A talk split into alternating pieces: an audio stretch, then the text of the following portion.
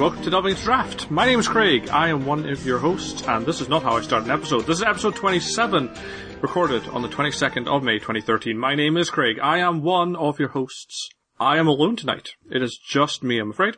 But that doesn't mean we can't have a podcast. Uh, first, I do wish to apologise for the lack of podcasts over the last recent period. In short, there was recording a fortnight ago, so that was on what the 8th of May, I want to say.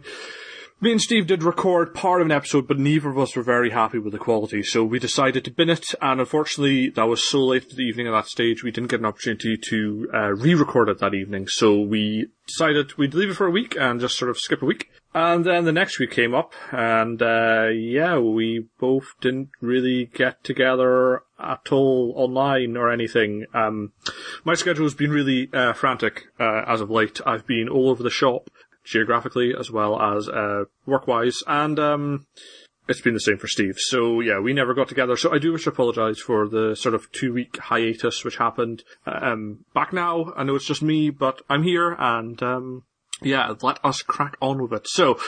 That us move on to the news. Magic 2014 is coming up. That will be released on the 19th of July. I know that because it's two days after my birthday. We're starting to get spoilers for M14. Uh, in fact, if you go over to MTG Salvation, I want to say there's about 75 spoilers as of time of recording. Undoubtedly, by the time you listen to this, there'll be slightly more. So yeah, uh, M14 news is coming out, uh, not like Modern Masters, which apparently we're not getting previews for yet. But anyways, Magic 2014, let's just stick to that. Now, there is a number, there are a number of creatures, uh, which are revered amongst Magic's history. Slivers being one of them. For those who are unfamiliar with slivers, they've appeared in previous sets, uh, most recently in Time Spiral Block, and they are lean, mean predators. I kind of describe them as worms, but they're very live, they're very pointy, they got chitinous armor, and they have a singular claw emerging from the middle of the chests, and they are the faceless alien predators which will just swarm over you if you're not careful. Um, I'm not actually sure what the precise lore of them is, but that's how I envision them. And one of the um, one of the storyline things about them is they are a hive mind. If one sliver knows something, all slivers know that thing. And they all sort of evolve together. So in the past, we've had slivers where it just says sliver creatures have trample, sliver creatures have flying, sliver creatures get plus two, plus O or something like that. And all the slivers on the board gain all the abilities of all the other slivers. So you have a sliver with trample, you have a sliver with haste, they are both haste trampling slivers. And if your opponent then plays a sliver with flying, then they are haste flying trampling slivers, all three of them, even though they're on different sides of the boards. Because slivers were the last bastion of giving global creature buffs. So all slivers gain the ability. Doesn't matter if it's yours or your opponent's, all slivers gain the ability. Well, slivers have returned. They are coming in M14. They have lost that niche which they were the last ones to hold on to. So the new slivers, for example, Ground Shaker Sliver, says sliver creatures you control have trample. So clearly we can tell New World Order has come into effect. I mean, Maro has said this. So New World Order, for those who are unaware, it's about keeping cards a common pretty straightforward. I mean, it's not to say you can't do complicated things, but it's trying to make it pretty intuitive and straightforward and, you know, you don't have to use of mental energy to understand the cards. So, sliver creatures you control of trample make a lot of sense. You just look at your slivers and you go, right, they will go trample, fantastic. It's a bit more complicated if it's just said sliver creatures have trample, because then you gotta look at the opponent's side of the board and you need to go, well, what slivers do they have? And the abilities on their slivers affect my slivers, and a common that's a lot of mental energy just keeping track of sort of the global sliver buff. So the new slivers coming out in M14 only affect the slivers that you control. They do not affect the your opponent's slivers. So a lot less mental energy, but it has lost that niche, that unique selling point the slivers has held onto for longer than anyone else. The other thing, artwork, if you look at them, we have Ground Shaker Sliver, who looks a bit like a gorilla bounding through the forest. We have Blur Sliver, who kind of looks like a hound, I would like to say. Battle Sliver is a four-armed humanoid with sort of big dreadlocks. I mean, slivers have never been humanoid. Slivers have never been vaguely humanoid. They, they, they have, they've got a head, but they have no face. They've got a live body, a bit like a snake. I suppose a snake's a better way to describe them than a worm. But they've had a singular limb, and, you know, there are variations from that. You know, flying slivers have wings, and we've had two-headed slivers before, and, uh, we've had gem-hide slivers. So they've had, they've all had mutations to represent their different abilities, but they have never been humanoid and kind of most of the slivers we've seen are humanoid to some degree. You know, they they've got four limbs at least. Some of them have six. Uh, they've got clearly defined heads, clearly defined limbs, which aren't just blade limbs. Uh, well, I say this, but Striking Sliver actually has a massive blade limb, but they have evolved and they don't look like slivers. And putting the aesthetics beside the, the mechanical changes, they, I kind of wish they didn't call these slivers and just create a new race and just said, okay, these races, yeah, they all share abilities a bit like slivers, but they're not slivers and not quite as cool as slivers because, you know, that's how these guys feel. They feel like the uncool slivers you know, because it's you controlled and they're humanoid, and it's like, but you, you guys, you were you were the swarm, you were the faceless, writhing, scuttling, clicking, uh, you know, swarm, and now you're humanoid. We're going to see you coming. You're not sneaky and infiltratey anymore. You're bounding through the forest, smashing things up, or you've got four limbs and you're tearing things apart rather than sort of like stabbing them through the chest or however slivers actually worked. It, uh, yeah. So slivers are coming back, which is cool, but they're not the slivers you knew and loved. I mean, how much you hate the new slivers. Maybe that's a strong word, but you know, your your appreciation of new slivers will be based on how much you had invested before. I mean, if you've never seen slivers before, it's going to be pretty cool having a common and uncommon and undoubtedly rare as well. Effectively lords. I mean, if you look at the R&D description of lord, a lord is a creature which gives other creatures a benefit. And all slivers are like that. Um, artifact slivers tend not to be, but they're few and far between. I'm sure we'll see some in this, but yeah, slivers are back not as you knew them, but still probably pretty cool. And one good thing we can say about M14 drafting, there is a strategy other than doing two colors of whatever you like and that sort of regular, uh, I don't want to say boring, but you kind of know what you're expecting when you're drafting a core set. Slivers, five colors, madness, it's going to be great to see. Right, let us move on from M14 to Duel Planeswalkers 2014. So I've uh, a scream from the rooftops. Okay, maybe I haven't, but Duel Planeswalkers is the learning tool. It's the entry. It's a gateway into Magic. If you have a person who is interested in getting into Magic, it is awesome if you can teach them. Uh, it's awesome if you can show them cards. It's awesome if you can play with them and point them stuff. But they should also be playing Duel Planeswalkers 2014. It is not the only learning tool they should use, but it is a great way to understand the rules, to get a feel for some deck building, for how different colors work, what different deck strategies there are, and it does enforce the game properly in the limited way that Duel of Planeswalkers does. I, it's, it's, it's not Magic Online, but it's not, it, it still, it holds your hand and it does enforce the rules properly, which is a great learning tool. Anyways, Duel of Planeswalkers 2014.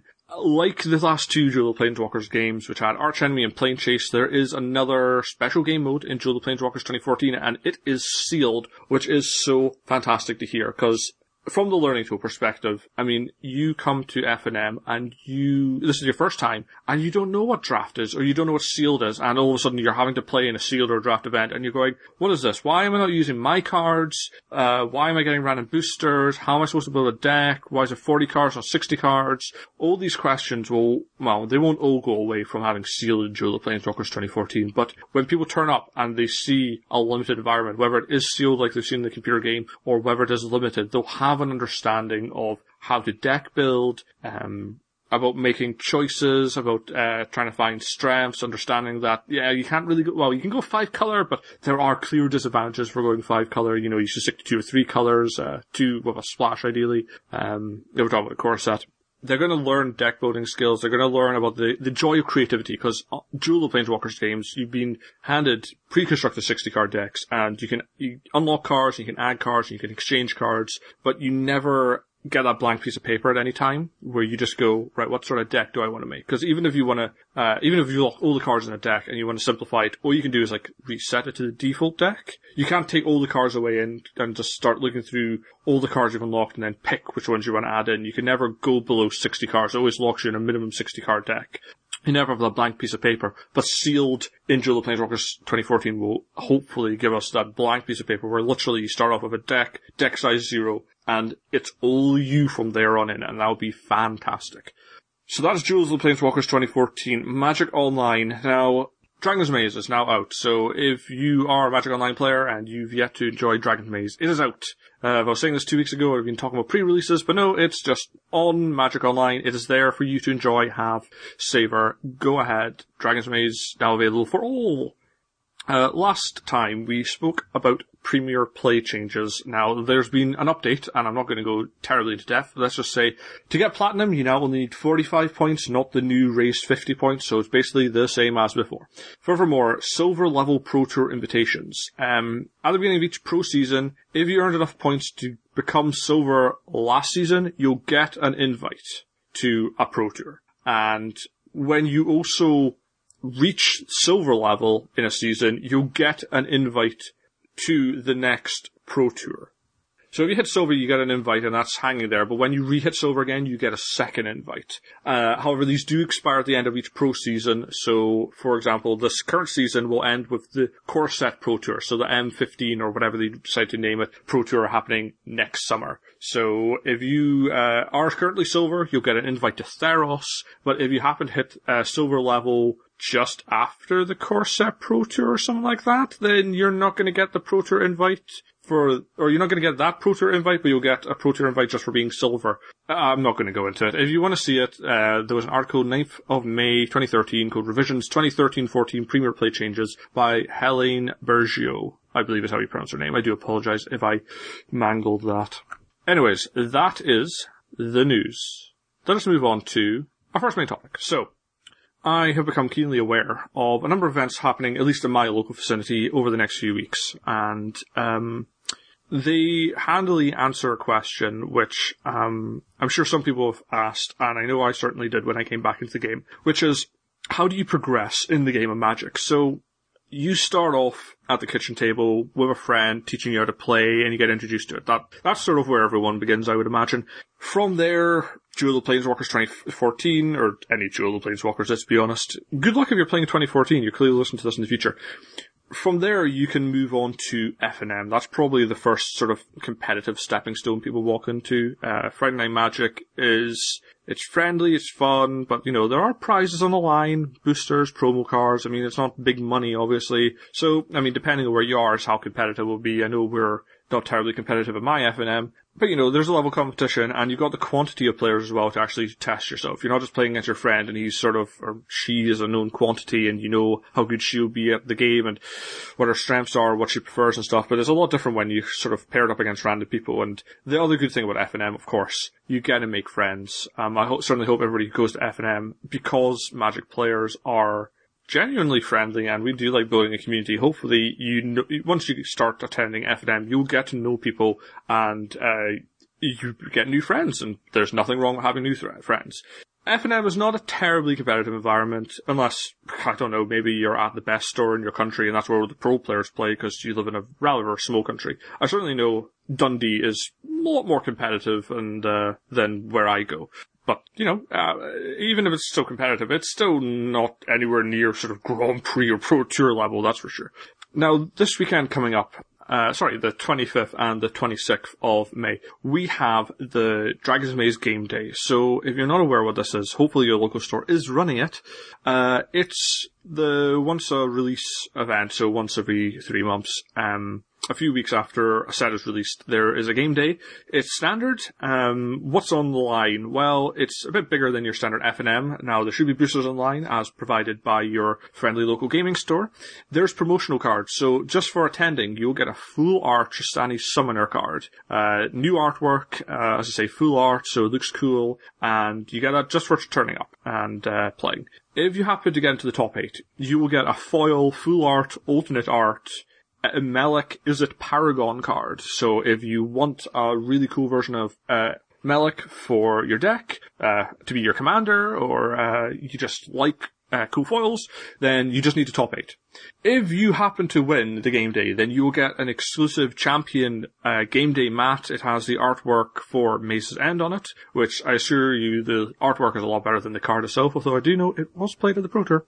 And of course it has Dragon Maze and Champion on it, so forever you'll be the Dragon Maze champion at your local store. Woohoo! So that's the game day coming up. Now, It is standard, so I mean, it's funny me propagating standard talk, constructed talk on this show, but I assure you, uh, I do love limited, and it's definitely my favorite compared to constructed. But if you do want to step your game up, game days will be slightly more competitive. There is more on the line. Um, it's possible if you've got, say, a relatively quiet store. Like I've got a relatively quiet store. We don't get tons of people. We're always three rounds for F and M. Uh, almost exclusively, but for game day, we do tend to get a lot more people. I mean, there's a draw, there's the bigger prizes, there are promotional cards. Uh, you want the playmat because then you get to be the cool kid on the block. I certainly know I'm the current reigning champion of Gatecrash at my local gaming store, and I would certainly love to get the Dragon Maze mat to um, continue my reign. It will attract people from further afield uh, for the competition. And if you've got a quiet store, then people will come to your store because it's less rounds and they got more of a chance of getting to the prizes. But that's why it's a step up. So if, if you're doing good at F&M, you should do alright at game day, and it will definitely push you slightly harder than your Friday Night Magic will normally do in most cases. Um, obviously not all. Now, a week afterwards, so the weekend uh, of the 1st and 2nd of June, the third and final Magic World Cup qualifier will be running in your country. Assuming you're one of the 71 countries that participates. Now, this is definitely a big step up from the game day, because your game day is your local area the World Magic Cup qualifier is national. Now, it, how national it is, well, you know, you live in America then your Pro Tour qualifier is in Illinois. Now, this is not geographically center of the country, especially if you say from Hawaii or from Alaska. So it's not necessarily going to attract players from that far away, but it's still going to attract a rather large crowd, and obviously a lot bigger than your local store, unless you live in an exceptionally small country and your local store is the one gaming store that happens to play Magic. If so, good on you.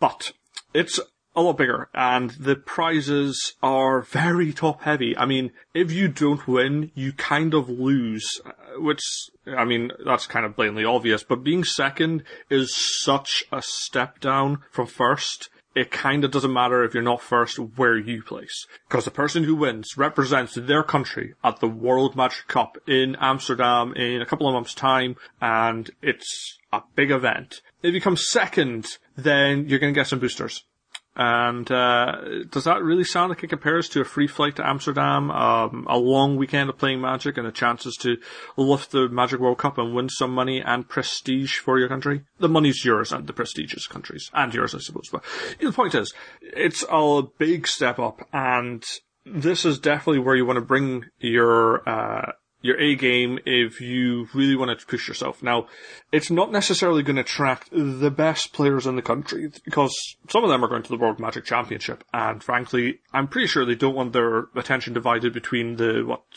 massive prizes at stake at the World Magic Cup and uh sorry at the Magic Championship and you know the probably lesser impressive prizes at the World Magic Cup. I mean, it'd be awesome to win both, but let's be realistic. So the best players may not come. I mean, some players aren't going to come because maybe it's geographically just too far out the way. I mean, country like Scotland, where I am, I mean, I'm an hour away, f- like the furthest PTQ or the furthest uh, WMCQ, just the furthest competitive event in the country is about an hour away from the car for me. I mean, I'm in a perfect central location from getting to any of the three major cities that happens to run any events. And uh, if it was run in a different city, two hours, maybe two and a half would be the furthest I'd ever have to travel by car. And if I got anywhere extreme, I could just fly. It's a lot different if you're in a much bigger country. Um, so how competitive it is will be based on your country. I mean, if it's, say, a small country like Scotland, all the best players will happily drive an hour or two to go to the WMCQ if they wish to participate. As I say, completely different story if you're in the United States. And of course, somewhere like the US, there's going to be a lot more competition. There's simply a lot more people. Even if the threshold for the Planeswalker points is a lot higher, it's still going to have a lot more people than, say, Scotland, which, whilst it's got like, I don't even know how much percentage-wise the population in the US, but, you know, we got 4 million people. There's cities in the United States which have more than 4 million people, and this is our entire country I'm talking about. But that just means, uh, yeah, there's going to be less people, but all the best are probably going to be there. So it's hard to state how hard your Magic World Cup qualifier is going to be, but it's definitely going to be harder than game day, and if you really want to challenge yourself, you should definitely get along. Again, it's standard, so you can in fact use the same deck as you used to win game day, if you happen to be that person, and have a go and see if you can represent your country at the World Magic Cup, because it'll be awesome. Now, um, PTQs are always going on, and I'm aware that uh, the day before the World Magic Cup qualifier in Scotland, we have a PTQ down at in Manchester. Even though that is arguably a different country, if you want to count England as a different country, it's still Britain. So I could totally go down and play in the PTQ, and the PTQ is again a step up because getting to the Pro Tour is definitely a more attractive proposition than getting to the World Magic Cup. The prizes are greater, the prestige is definitely greater, and the competition is going to be higher. I mean, it's no longer, again, depends on your country, but if we have a PTQ in Scotland, English players and Welsh players and Irish players will happily come. The United States, yeah, sure, probably people are going to travel less distance to go to a US Grand Prix, uh, Pro Tour qualifier because there will be one closer to home that weekend in, in all likelihood, but it's still going to be very competitive because the prize is just so good going to the Pro Tour. I mean, and also, to be honest, top 18, you get a really nice looking playmat you can't argue with that. but maybe I'm not aiming high enough. So if you really want to push yourself, go to PTQ. Now, this is the natural progression I see. You, you start at FNM. You can then play at the game day. I mean, you should play at the game day. It's, it's, you're supporting your local gaming store. You shouldn't have to travel anywhere different for it. The World Magic Cup is a step up. Now, you've only got one more opportunity this year to play. So if you, if you're interested, even if you don't think you're going to win, if you're interested, you want to push yourself a little bit, go to your WMCQ. It's your one opportunity until like next April. So definitely go along, have a bash. Why not? Um, the PTQ is going to be a little bit more competitive. There may be less people or more depending on where you are in the world. It's going to be more competitive, but the prizes is so much greater. And, uh, cool if you want to have a shot at the Pro Tour. Now, the step up from that is clearly Grand Prix.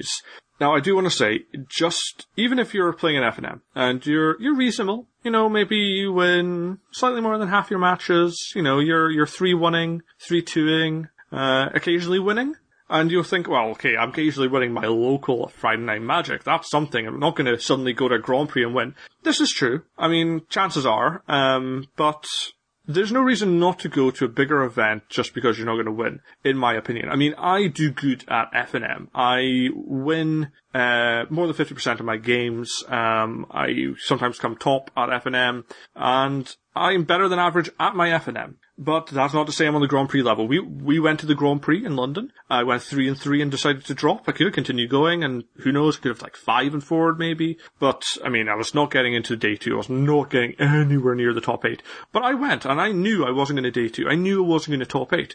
Um, that was fine because I went because I wanted to enjoy the experience. And if you haven't listened, uh, we have the GP London um, episode. I want to say it's episode thirteen. It's called uh, "The Wand Chooses the Wizard." It's a Harry Potter quote. Uh, go back and listen. You'll hear us um, reveling in uh, in Grand Prix London because it was great fun. Even if we did rubbish, um, Steve did worse than me, but even he had a good time in the end because you're surrounded by thousands of Magic players, and they all just want to play Magic. I mean, you could just like point at a person and go, "You there? Would you like to play a game of Magic?" And they'll probably go, "Yes." Or if you just want to go, "I wish to draft," are there seven likewise minded people? You'll find them. And you'll be able to do that not just when the venue is open, you'll be able to go back to your hotel, because there will be magic players at that hotel, and you'll be able to go into the lobby and go, hey, let's have a draft here, and you'll find the players, and you'll be able to play, and you'll be able to play any format, you'll be able to trade like mad, you'll be able to, uh, see pro players, you know, if you want to go celeb spotting, then sure, I mean, I, just walking around, I wasn't even trying to pay attention, it's like, there's Paulo, uh, there's Jackie Lee, you know, there's Rich Hagon. I mean, Rich Hagon. Sorry. As far as commentators go, Rich Hagon is the best. I'm not biased, even though he is British. He is just the best. The enthusiasm of that man, the passion, the, the puns, yes, even the puns, do thoroughly enjoy. But anyways, you just look around, you get to see all these great people, uh, and I'm not just talking about pro players and the commentators, you know, people who want to play Magic, like wise-minded people. It's amazing experience. Um, and other events, WMCQs, PTQs, maybe less so. I mean, you're still going to have the community. If you bail out, uh, you're probably still going to find somebody to play against. You're going to be able to meet friends from more geographically dispersed area, but they're all here sharing the same passion as you, doing the same thing. Magic the Gathering. It's your hobby, it's your passion, and these people are exactly the same as you. Um, I remember PTQ went to, we got a draft during the top eight draft. I mean, you're just going to find people. So even if you don't think you're likely to win. As long as you know mentally, like, you're going in and you're going to give it a shot. I mean, there's no point going along and spending your money and just going O and X and bailing out and knowing you're going to do that. Like, give it a shot. But but understand you're probably not going to win, and you know go with friends. You'll have a great time, and you get to challenge yourself against better players. And this is the key thing about playing in bigger events. The way to get better at the game Magic is clearly playing against better players. Like if you're just constantly crushing everyone at Friday Night Magic, like it's not even close. Like you just go along and you know you're going to win you're you're playing against much weaker players than you, or maybe very unlucky players. You're not going to benefit from that. I mean, if you're a better player, you're pointing out their mistakes, you're laughing at them, you're a mean, terrible person. No, um, you know, you need to challenge yourself. And if you're just crushing F and M, it's not a challenge. Doesn't mean you shouldn't go, although, you know, picking on people is a bit harsh when you're Jon Finkel and you're just going to F and M just to win. That's a bit cruel, Jon, but you know. But if you're not Jon Finkel, then going to these events, you'll play against the Jon Finkels, or at least comparatively, and you'll learn to get better.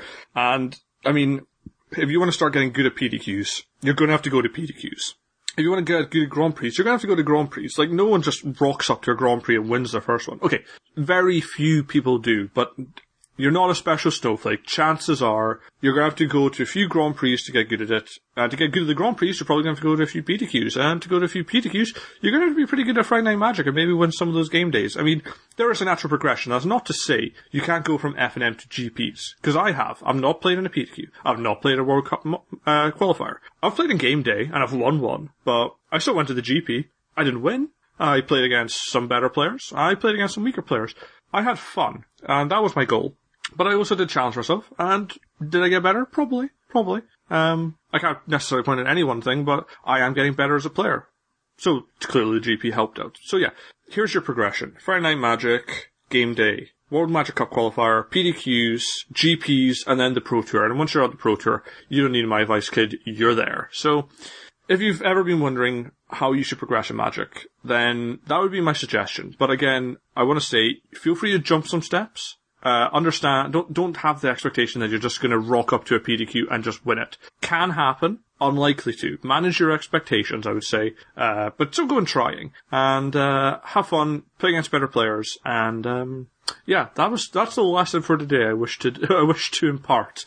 Um, so hopefully that gives some of you out there a clear idea of what to do, and for other people, hopefully um, it's painted some of your options. Now, I could mention stuff like uh, TCG player events and Star City events, but unfortunately, we, these don't really happen out in my uh, part of the world, so I won't really comment about where these come in the hierarchy. But um, look to them as options. I mean, I I assume they're in there somewhere. I would presume they're more competitive than your game day and your Friday Night Magic, but I honestly don't know where they rank compared to the other options I mentioned, the the official Wizards branded options I mentioned. But uh, be aware, and yeah, um, have a look, challenge yourself, have fun.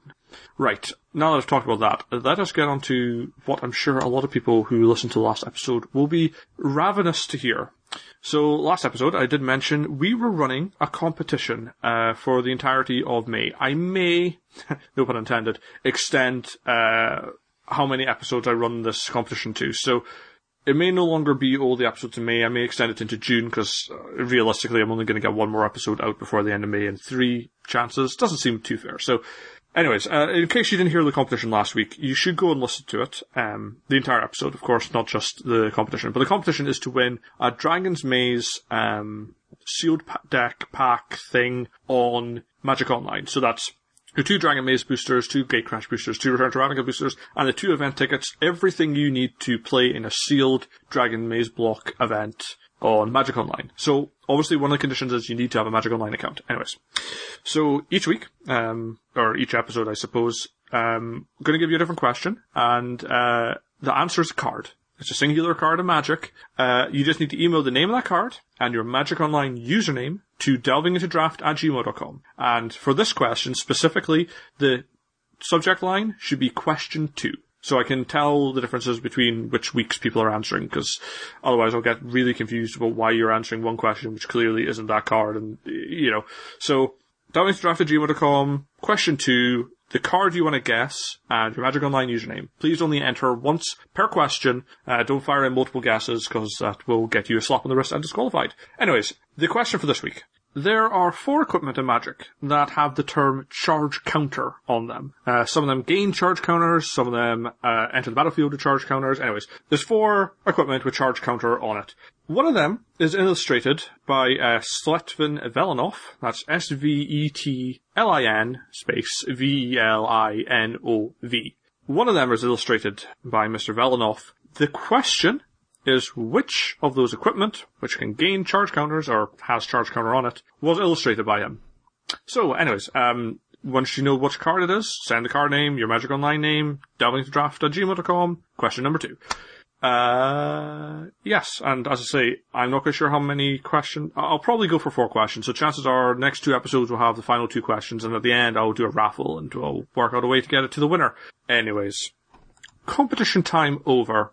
Let us move on to our second main topic, and this is going to be a bit interesting saying I don't have anyone to bounce ideas off of, so I do apologise. The quality of this may not be quite so good. In fact, the quality of the whole episode may not be quite so good, but I do apologise. Anyways, we are now in a draft format where we have three different boosters, and we have not had this since the new Phyrexian days, and in fact, I've never really drafted with three different sets before. I had a single new Phyrexian draft, so this is my first time to actually get my teeth into something where each of the boosters is a different color, and it does. They do look pretty nice, multicolored, the blue, red, yellow. Anyways, this does affect the way we draft. So let us go through some of the points. So there is an importance in pack order. I mean, we're starting off with Dragon's Maze, and this has all the pack, all the guilds in it. However, we do know that we're going to move into our second booster, and it has five of the guilds in it. And we also know that our final booster is going to have the other five guilds into it. So this makes a difference for a number of reasons. One of which is generally we're drafting three colors. When we think about our three colors, we need to recognize what, which of the three colors is represented in Gatecrash. So if I start drafting Grixis, for example, then I need to recognize that I'm going to see Dimir in Gatecrash. However, Izzet and Rakdos will be appearing in Return to Ravnica. So I should clearly be looking for Dimir cards in Gatecrash, and then I should be looking for the other two guilds in Return to Ravnica. Now, this makes it it's important while you're drafting because if you start drafting and you're thinking about the two different guilds you want to look at, like maybe you got in your head, okay, I want to draft Orzhov and I want to draft Boros. Well, that's good, but recognize that they're both in Gatecrash and don't forget about your third guild in that trinity once you had returned to Ravnica, which, by the way, happens to be Rakdos again you gotta, I mean, uh, when I draft, I kind of want to try to pick up cards from two guilds, one of which appears in Gatecrash, and one of which appears in Return to Ravnica. So if I start drafting Selesnya, then I'm kind of looking, well, either I need to be Boros, or I need to be Orzhov, or, you know, I need to be Gruul, maybe I want to be Simic.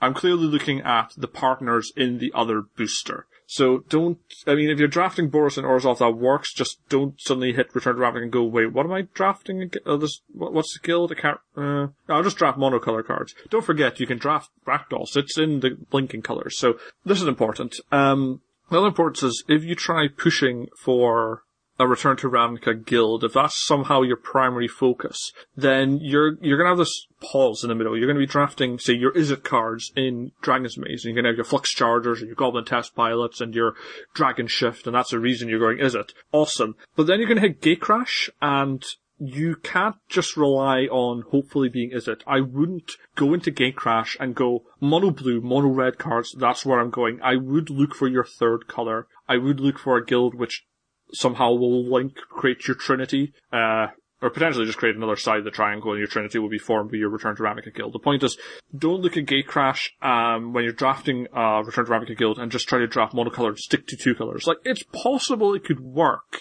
but it's probably better just to look for a guild which allies itself to the guild you've already picked and drafting Gatecrash. Ultimately, if you're going into Dragon's Maze picking up a Gatecrash guild, then, um, then hopefully you can cement on that position once you get into Gatecrash. You know, you, you pick up um, Tajic, Blade of the Legion, and then you go into Gatecrash with Boros in mind. But remember, if that doesn't come together, and this is sort of looking at the other side of the coin, if, if somehow that doesn't come together, don't forget, Guild in Return to Ravnica will help create your trinity, help create that triangle of colors, or it's going to, uh, I wouldn't go monocolor again. I mean, I'm sure you probably can go monocolor, uh, not monocolor. Sure you can go two color in this, but I think three color is really where you want to be. I mean, there is an abundance of gates. The clue stones, there is a ridiculous abundance of clue stones. It's very easy to support three colors. It's not that challenging. I think you should think of three colors as the ideal strategy. Now, again, not to say two color can't work, not to say four or five color can't work. I certainly wouldn't try monocolor.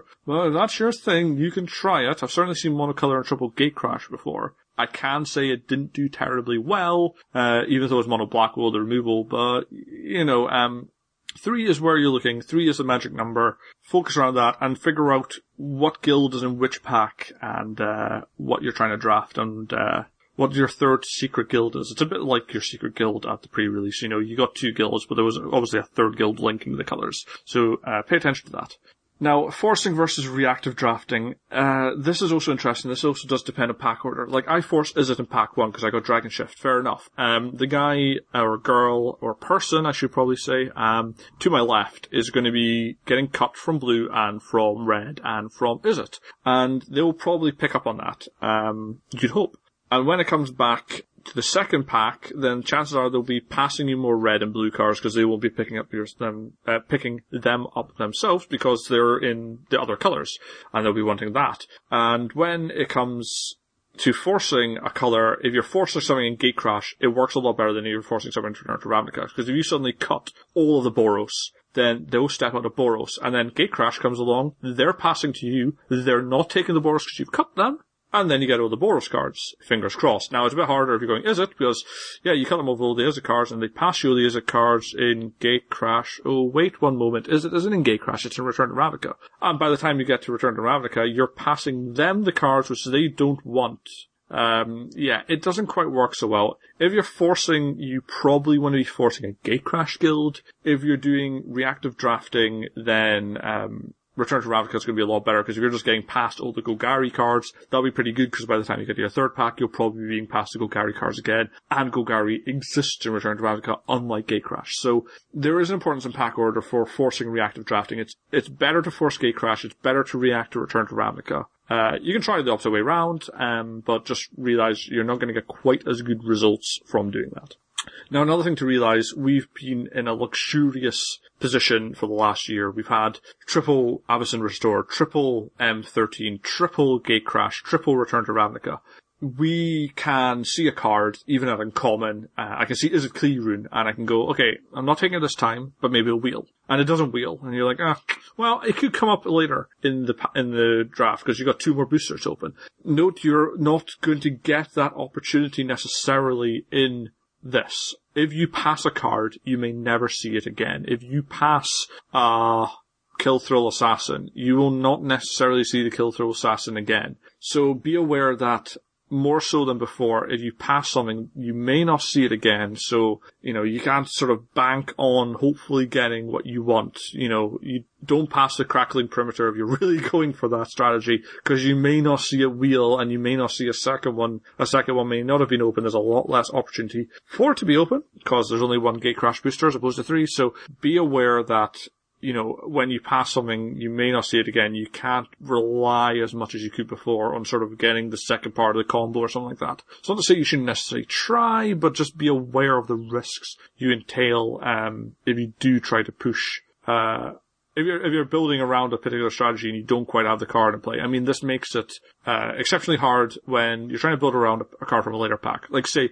crackling perimeter is your goal. You can suck up all the gates you like but if you do not see the crackling perimeter, then you will just have a lot of gates from Dragon's Maze, a lot of gates from Gatecrash, and no crackling perimeter to work with. So be aware, if you're building around a card from later pack, don't. Would be my suggestion. Like, if Psychic Spiral is your plan, don't. Because the chances of winning Psychic Spiral anyone opening Psychic Spiral is lowish. The chances of you necessarily getting it is even lower. And then even if it isn't a pack, there may be a better card for your deck. Uh, so, you know, the chances of you getting the card you want from a later pack to build around is a bad idea. Build around cards really need to be one of your early picks.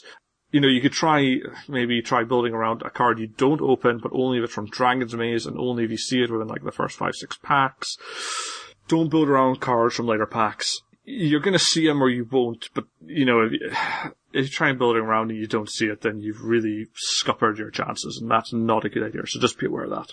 Um, being cut from a color, it isn't indicative of necessarily being cut from a specific guild. So you do not see any white at all in Gatecrash. That doesn't necessarily mean you're being cut from, well, you're not even necessarily being cut from Boros. Maybe the guy taking all the white cards is playing Orzhov. Or maybe they are taking Boros, but they're not going to be necessarily taking the white cards in, uh, future packs colors, I mean, any given color is in four guilds. So being cut from a color isn't indicative of being cut from a guild. It's being indicative that somebody's taking those cards because undoubtedly somebody at the table is playing that color because there's somebody at the table playing all of the colors. I mean, even if you see tons of Dimir cards coming around, somebody's playing in black and somebody's playing in blue for sure. It's just nobody's necessarily taking from that particular guild. So being cut from a color is not indicative of being cut from a specific guild. And um, even if you see, as I say, Dimir cards coming around. That doesn't mean blue and black are horrendously wide open. It just means specifically Dimir is open. But people may be taking all the black cards, people may be taking all the blue cards for their other strategies, for their other guilds. So just be aware that even if you don't see a lot of one color, it doesn't mean you should step out of it. Uh, doesn't mean that guild's being cut. It's just that's attractive those cards. Right. Um, the optimum number of colors to play, I think I've already touched on this before. Three is probably the way to go. I mean, there's a lot of support. You got the gates, you got the key, uh, the clue stones, the key runes. Don't forget about Transguild Promenade. It's really good. Um, Chromatic Lantern.